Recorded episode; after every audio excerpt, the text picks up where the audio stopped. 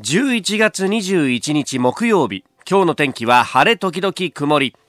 日本放送飯田浩二の OK コージーアップ。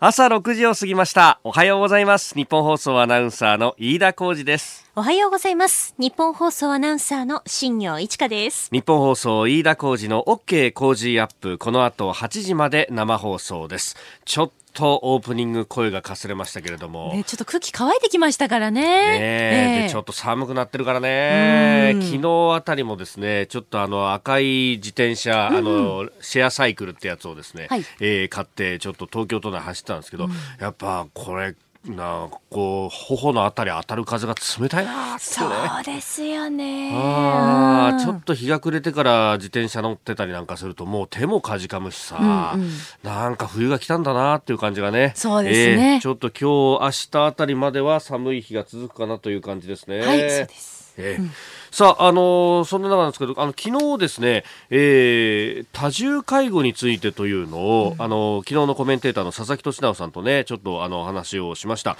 まあ、あの一人で複数人の方々を介護すると、まあ、あの福井の敦賀市でですね、70歳代の奥さんが、えー、旦那さんと、それから旦那さんの両親2人を介護していたんだけども、介護疲れもあってということもあり、えー、3人を殺してしまったという非常に魂事件がありました。もちろんその、あの、3人を殺してしまったということに関しては、まあ、きちんとね、えー、罰を受けなければならないということもあるんですけれども、これ結構やっぱ身につまされる話だよねっていうのをメールでもたくさんいただいたんですね。浜崎二郎さんは横浜南区の方です。昨日の多重介護の話聞き入ってしまいました。うん、個人的には多重介護のその先は自分で自分の面倒、介護をやらなければならないのではないかと思っておりますという、えー、メール。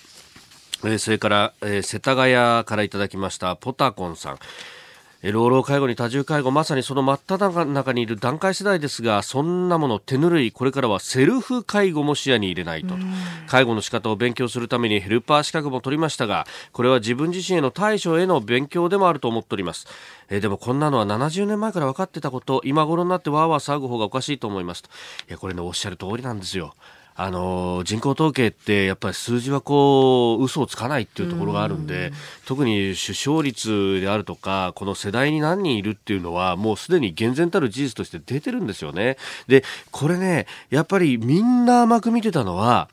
段階の世代が老いるっていうのはもちろん分かってると。で、あの、一学年で200万人いるっていうのも、それは当然分かってるわけですよ。で、ここで甘く見てたのは、団塊ジュニアたちがさらに子供を産み育って、で、あの、全体で、日本全体として家族で面倒を見るというのが、えー、できるんじゃないかって、1990年代まではそう思われていたんですよ。うん、私も団塊世代、団塊ジュニア世代からちょっとしたぐらいなんですけれども、まあ、あの、これがですね、団塊ジュニア世代は、本当ほぼイコールで、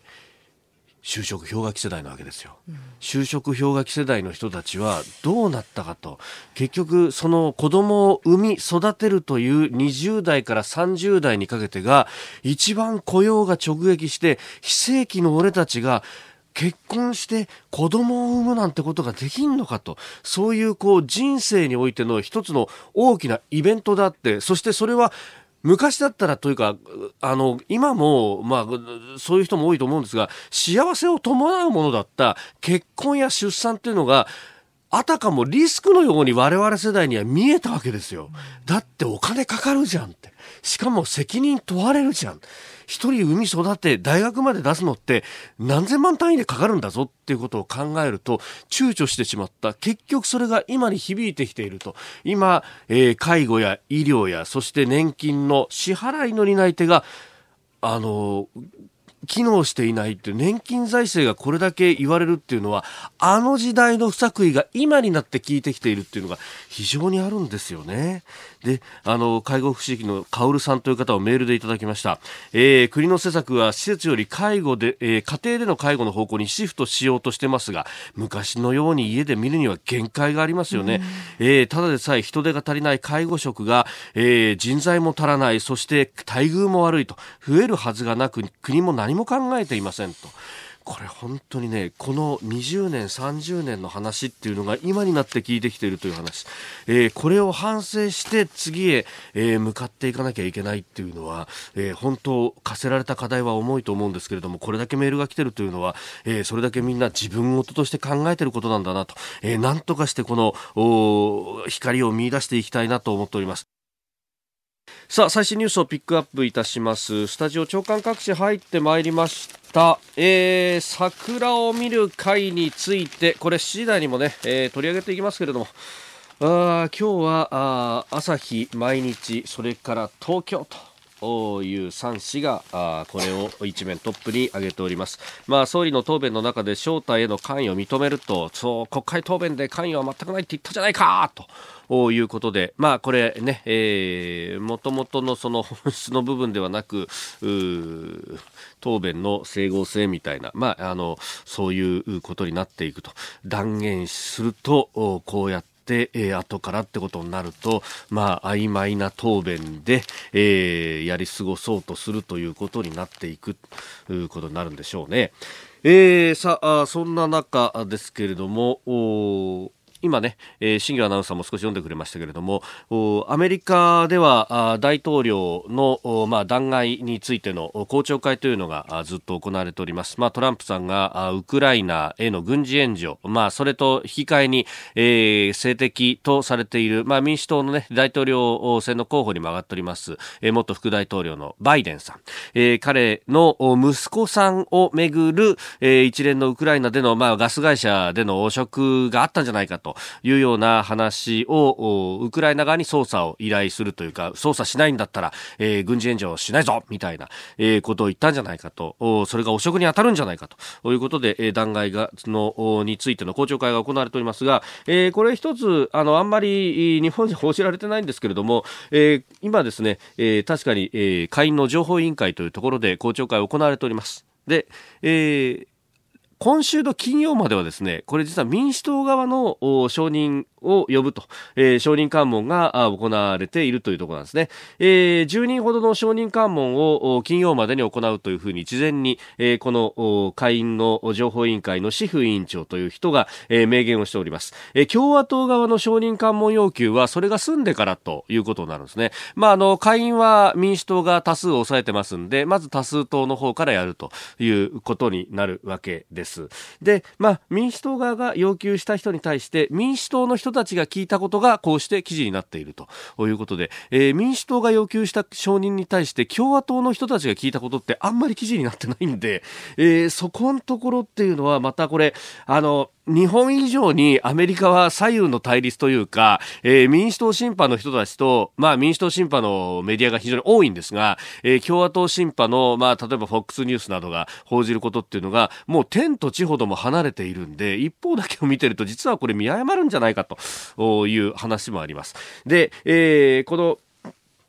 例えば、あ承認喚問の一番最初のところでですね、えー、呼ばれた人たちに関して、えー、これ、あの、テイラーさんっていうね、えー、駐ウクライナ臨時代理大使と、それから国務省の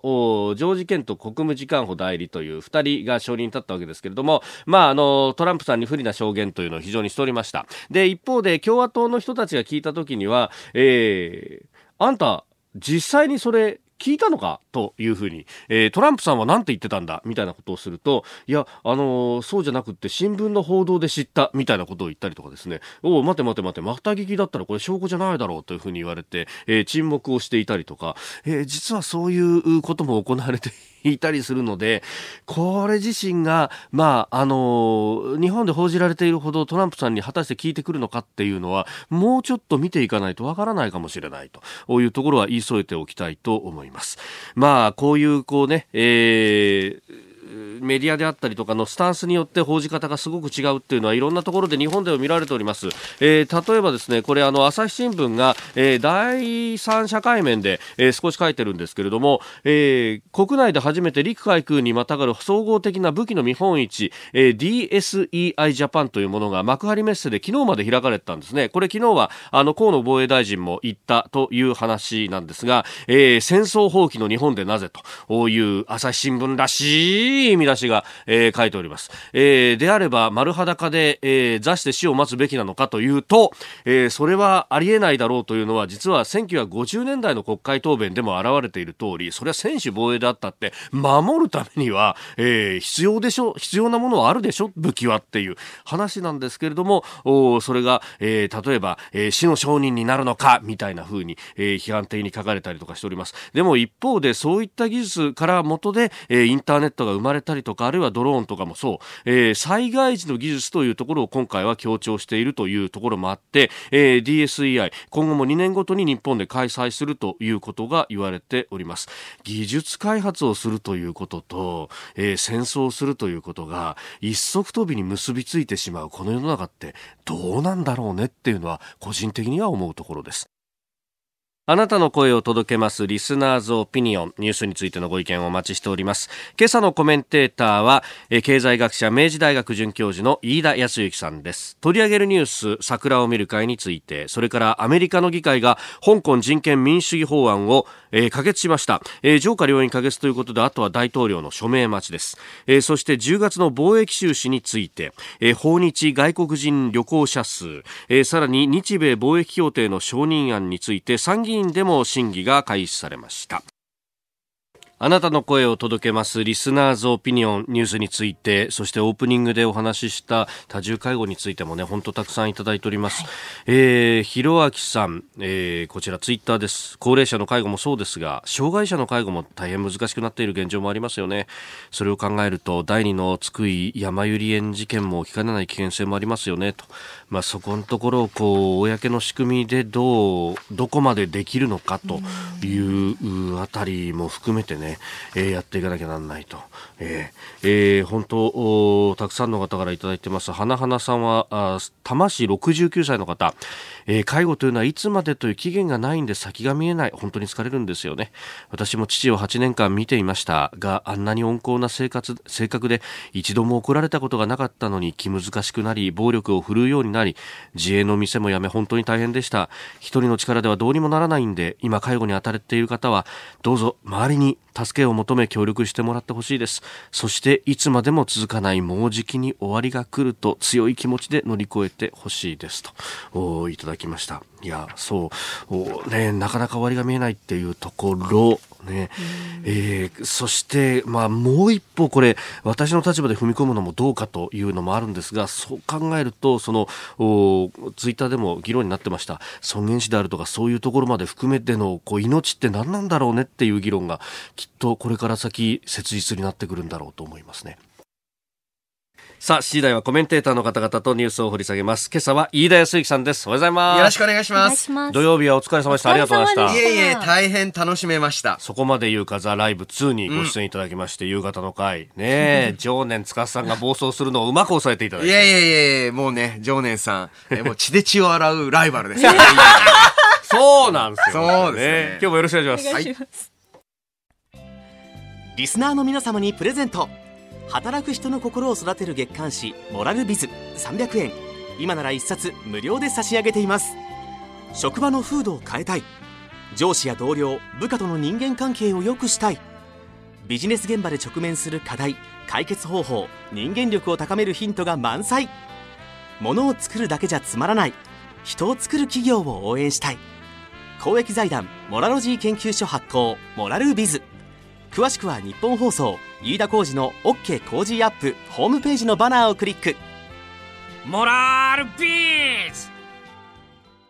11月21日木曜日時刻は朝7時を過ぎました。改めましておはようございます。日本放送アナウンサーの飯田浩司ですおはようございます。日本放送アナウンサーの新業一華です。あなたと一緒にニュースを考える飯田浩二の OK 工事アップ。7時台はコメンテーターの方々とニュースを掘り下げてまいります。えー、今朝のコメンテーター、明治大学准教授で経済学者、飯田康之さんです。おはようございます。おはようございます。飯田さんには番組エンディングまでお付き合いいただきます。では、最初のニュース、こちらです。安倍総理、桜を見る会の招待者推薦、関与認める。安倍総理大臣は昨日の参議院本会議で公費による総理主催の桜を見る会の招待者の推薦について安倍総理の議員事務所に意見を伝えたと明らかにしました私は内閣官房及び内閣府における最終的な取りまとめプロセスには一切関与していませんが、私自身も事務所から相談を受ければ、推薦者について意見を言うこともありました。このようなこれまでの運用については、大いに反省すべきであり、今後、私自身の責任において、招待基準の明確化や招待プロセスの透明化を検討するとともに、予算や招待人数も含め、全般的な見直しを幅広く意見を聞きながら行ってまいります。また菅官房長官は昨日の衆議院内閣委員会で今年の桜を見る会の招待者1万5000人のうち総理の推薦者が1000人自民党の推薦者6000人だったことを明らかにしております。えー、まあこれ今日ね朝日毎日そして東京と、一面トップから大展開という感じです。まあ、あの、この桜を見る会問題なんですけれども、はい、この桜を見る会自体は、えー、別に、まあ、民主党政権においても、はい、または、その、以前の自民党政権においてもずっと行われてきたことなんですね。で、その中で、えー、まあ、歴代総理、大体まあ講演会推薦だよなと、はいえー、いう人たちずっといらしてたわけなんですけれども、えー、それなんでこんなに膨らんだかというと、うん、これ長期政権だとどうしてもそうなると。というのも去年呼んだ人を今年呼ばない、っていうのは、えー、まあ、ほとんど選択肢としてない。で、新たに呼ばなきゃならない人も出ると。はい。っていう風になっていって膨らんでいく、うん、そしてそのプロセスも不透明だったと。うん、で、えー、大きな問題はですね、これ、えー、安倍、えー、首相自体が最初に関与してないとか、はい、えー、断言しちゃう、えはい、えー、これ他の問題でもそうなんですけれども、うん。実際にしっかり確認してないことを断言してしまう。それで、えー、まあ、問題が大きくなるというのが、ちょっとここのところ続いていて、そうですね。えー、これあの自民党幹部の方々とかも、長期政権のおごりじゃないかっていう言い方、どうしてもなってしまうと思うんですね。はいただじゃあこの桜を見る会、ええ問題、なんでこんなに燃えているか、あというとですね、はい、その裏側で、ええ国民投票法の改正案。はい。えー、これも自民党自身がですね、えー、えー、てか政府自身がですね、はい、もう先送りということに、ほぼ方針固めたようです。国対委員長はそういうふうに合意をしたなんて、ね、そうですね。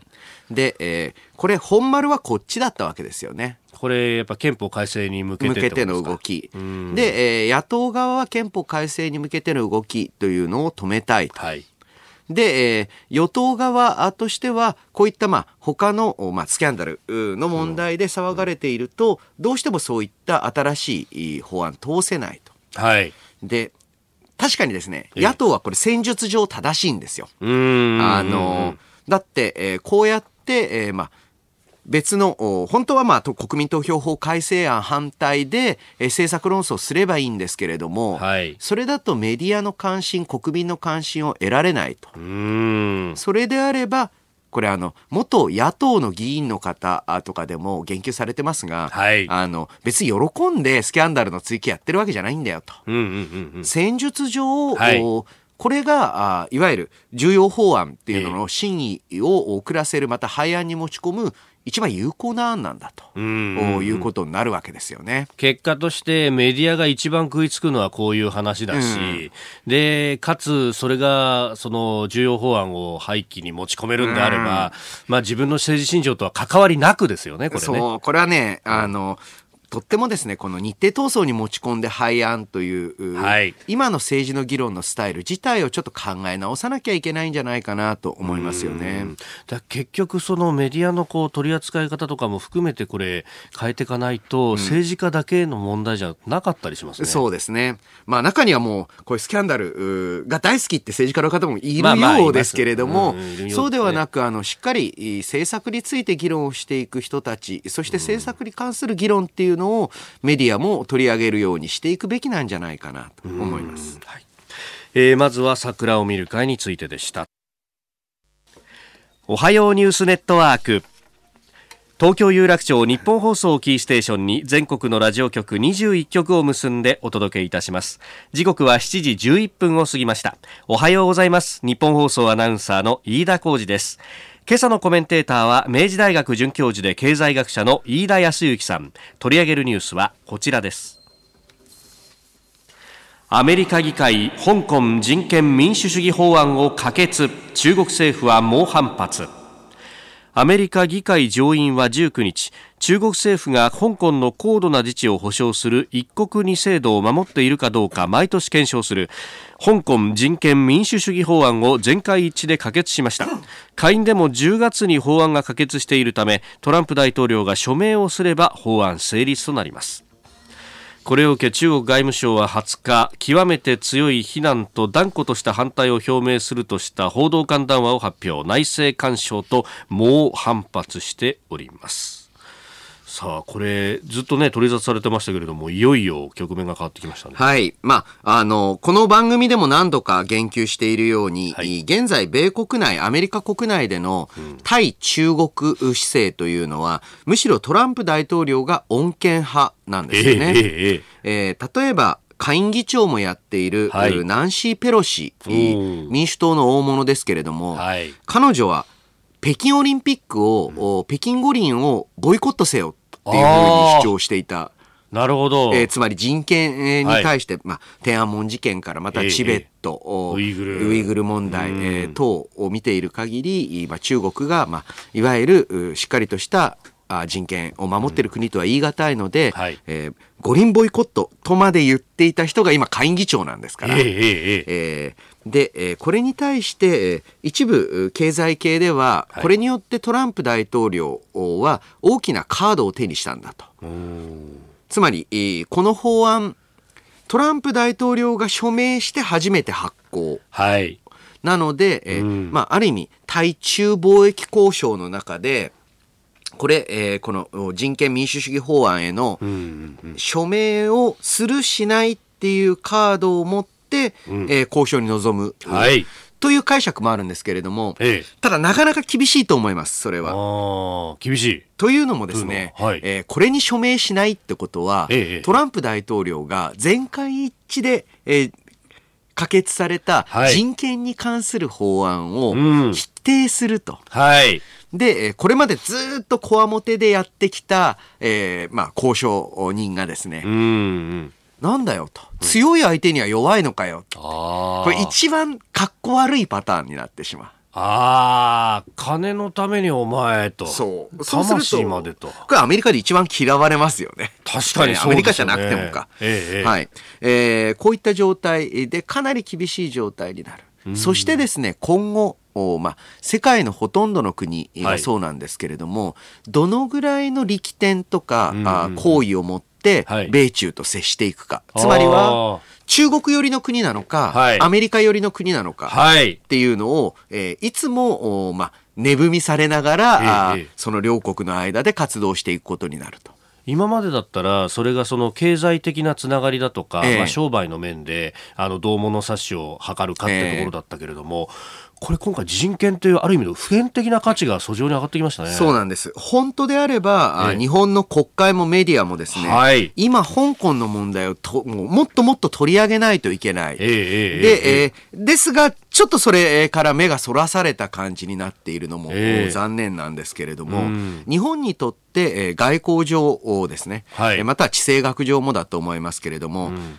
中国側に立つってことはもうこれ事実上ありえないことです。価値観も共有してないですし、えー、えー、目下、さまざまな係争、つまりあの、争いの問題抱えている両国ですから。はい、ただですね、その中で、えーアメリカ側ではあるけれども、うん、比較的中国と仲が良い国っていう立ち位置、これをどうやって築いていくか、はい、中国側にとっても、アメリカの与党全部の国と喧嘩するわけにいきません。はい。アメリカとしてもですね、うん、中国と、えー、それこそあの実際の軍事的な意味での戦争っていうのをするわけにはいきません。そうするとどっちかよりの中立国っていうのは必ず必要になってくるんですよね。えー、で、えその仲立ちできるのはあそれこそ、えー、国の大きさ国威であったりあとはまあ経済力から言って、日本イギリスフランス、ドイツ。そのぐらいしかもう仲立ちになれる国ってないんですよね。確かにそうですね、うん、でこういった状況の中で、ええ。えー、まあ、例えば、まあ、習近平氏を国賓として日本に招くって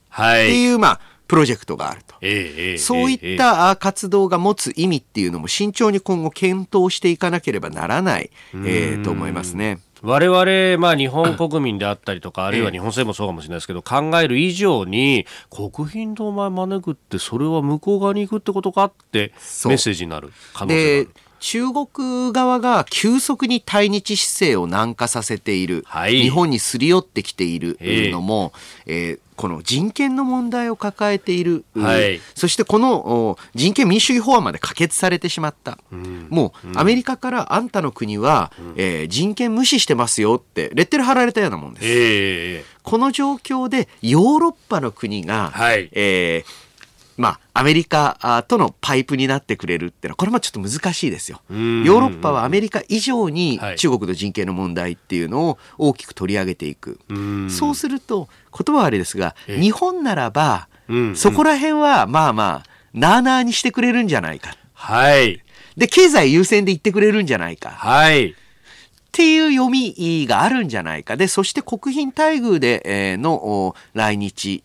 を、おまあ、国際的にメッセージ発すると、あ、やっぱ日本って商売最優先でやってくれる。ええこれがいいメッセージなのか悪いメッセージなのかっていうのはちょっと考えどころだと思いますね。うん。いやーこの間もちょっと中国とも商売やってるビジネスマンの人と話したんですけどやっぱりそのなあなあでやってビジネス最優先みたいなところが日本人と中国人って結構気が合うんですよと。そうなんですよ。ビジネスは一番やりやすいんですよって言うんですようん。ねやっぱそこら辺の感覚のこう、ある意味の緩さみたいなところっていうのがそうそう、それはそれ、これはこれっていうのが。はい。結構大きいので、うんうん。えーそれいい点でもあり、はい。ただあ国際的にはあええ。やっぱ日本って、え。えーまあすごく言葉悪いこと言うとアジア人ってそういう人権問題ってどうでもいい奴らなんだっていうメッセージにならないように注意しなければならない。ええ。ー折しもお台湾のお蔡総統もですねね。かなり強力なメッセージを発し、えーええ。発するようになってきています。えはい。そういった中で、えーうん。日本側からですね、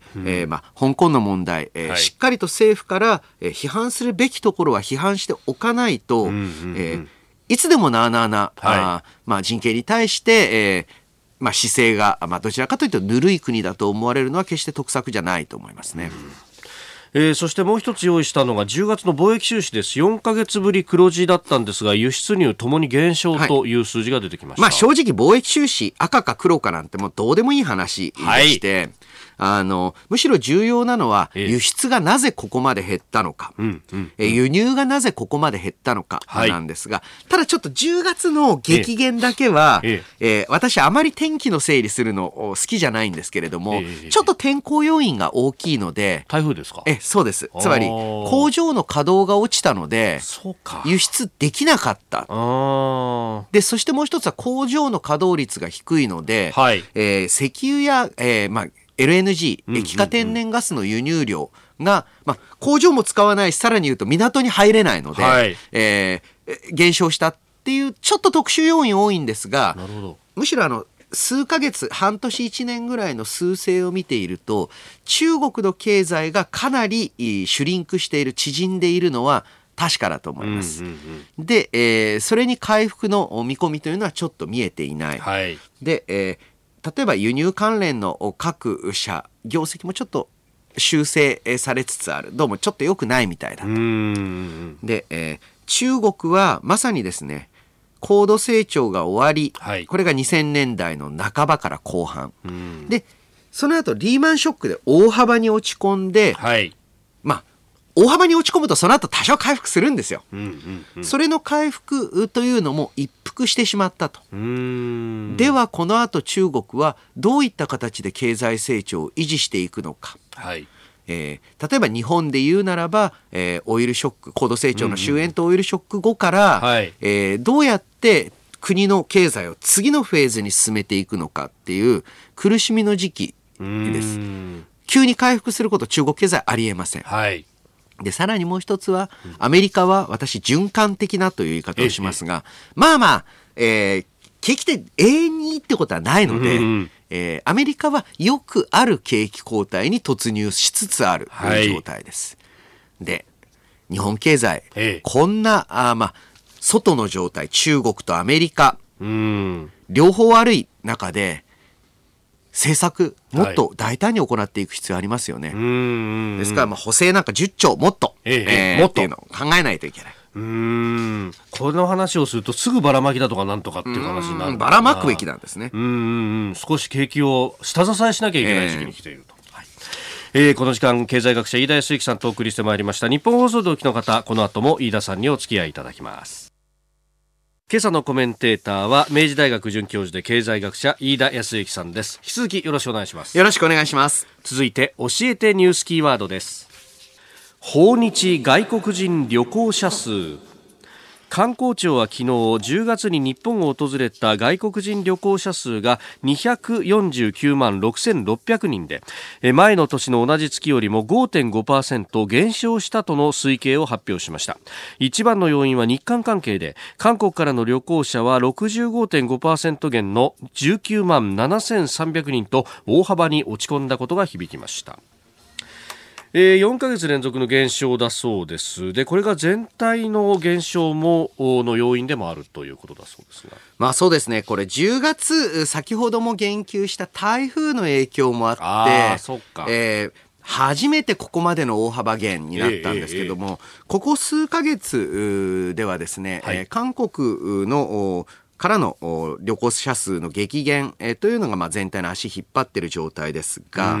ただまあこの訪日外国人旅行者数自体はですね、はいえー2013年以降どんどん伸びて、えーいる状態なんですね。で昨年2018年ですと3119万人、まあ、大体3100万人、えーまあ、海外からのお客様がいらっしゃってると。はい。これ国際的に見るとええすで、に日本ってはい世界有数の観光大国だということなんです。そうなんですか。はい、ええよくですね、えー外国人観光客数っていうと、ええフランスはもう8000万9000万そうそうそうそうそう。いるって言ってるんですけれども話しますね。フランスの場合、はい鉄道とか陸路で入ってくる人の数がほとんどですから。ああ、そっかそっか。しかも EU だからパスポートいらない。で、さらに言うと、日常的に国境を越えて行き来してる人がたくさんいる。なんだったら通勤してる人いますから。そうか、ええそなるほど。あ、あれもだから訪日客数、あ、訪日じゃないわ。訪訪問、日訪問訪問客数に入るわけですね。そうで。す、えーフランスの場合、えーえいわゆる外国人旅客数というのは、ええ8700万人ぐらいと言われてるんですが、うんはいそのうち空路、空とか、はい。あー水路、え船で入ってきた人、つまり遠くから来た人はですね、3300万人ですから、あ、じゃあ、あんまり日そう、本と。日本が3100、フランスが3300なので、ええええええまあええ、こ、あと何年かこの傾向が続けば追い抜いてしまうと。あら、そうなんですね。えで、世界の観光大国って、はい。えーちょっと、えースペインとええ。アメリカだけ、ええ。この2巨頭だけちょっとぶち抜けちゃってて、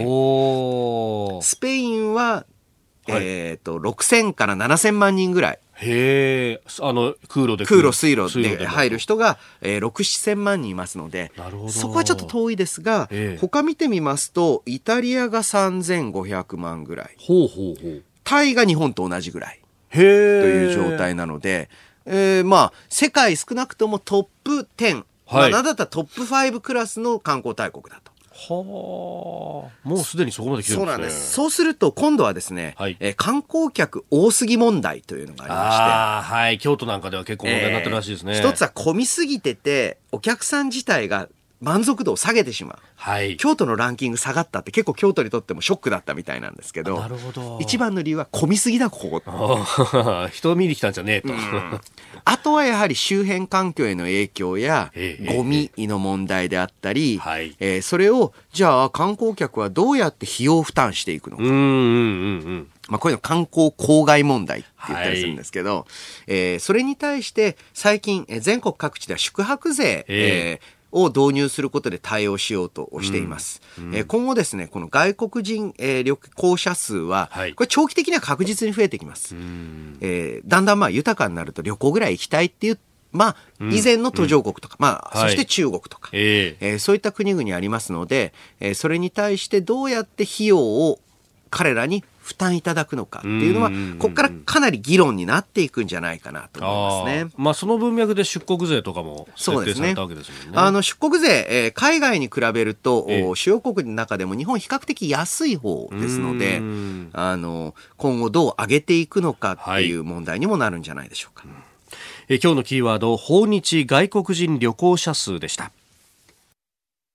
さあ、メール、ツイッター、観光についてっていうのもいろいろいただいてますね。ラナさんです。観光は人数だけ測ってもしょうがないよね。金額は増えてるからいいんじゃないの？やたらと増えて周りがやかましいと日本人は行かなくなりますよねと ツイッターでいただきました。まあそうですね。あの観光の規模どんどん増えていて、うん。うん、えー、外国人が日本国内で観光で使ったお金、はい、これ大体4.5兆円。おこれある意味で言うとサービスを輸出したってことですよね。はい。これどのぐらいの規模かというと、ええ、自動車の輸出額が12兆円。鉄鋼の輸出額がやはり4兆円。ほうとなると、結構主要産業並みに、えー、稼いでる状態です。しかも裾野は広いですよね。そうなんです、ね、サービス業だから。あの、サービス業なので、えー、どちらかというと、地方経済にとって非常にありがたいと。うん、えー、そういった状況ですね。なるほど。まあ、そうすると、まあ、長期滞在してくれたりとか、あるいはいっぱい金を落としてくれる富裕層が来てくれた方が効率はいいということ、うん、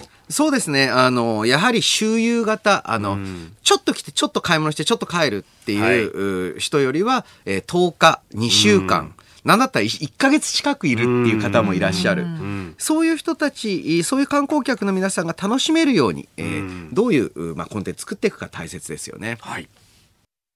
続いてはここだけニューススクープアップです。この時間最後のニュースをスクープアップ。日米貿易協定の承認案参議院で審議開始。日米貿易協定の承認案の審議が昨日参議院で始まりました。政府は12月9日の会期末までに可決を目指し来年1月1日の発行に間に合わせたい考えです。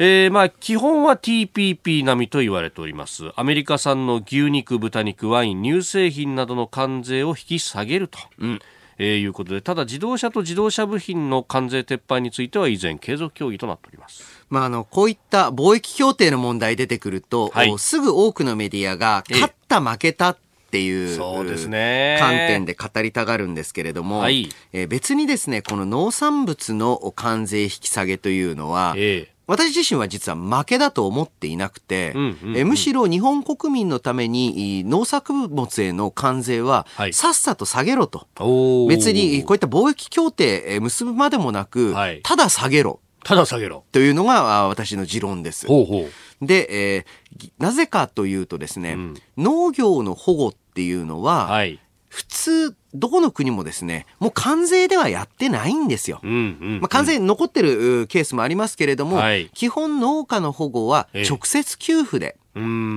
で、直接、特にですね、実際に畑を耕し、土地を管理し、はい、えー、そしてまあ兼業ではなくて、農業を主な、あまあ、なりわいとして生きている人、はい、彼らに手厚く保護措置を、えー、講じること、これが重要なんで、ん。えー、ぜひですね、こういった日米貿易協定において、はい、えー、関税下げるな、もうちょっと維持しろって議論ではなく、これ自民党側も野党側もですね、うんうんうん、さて、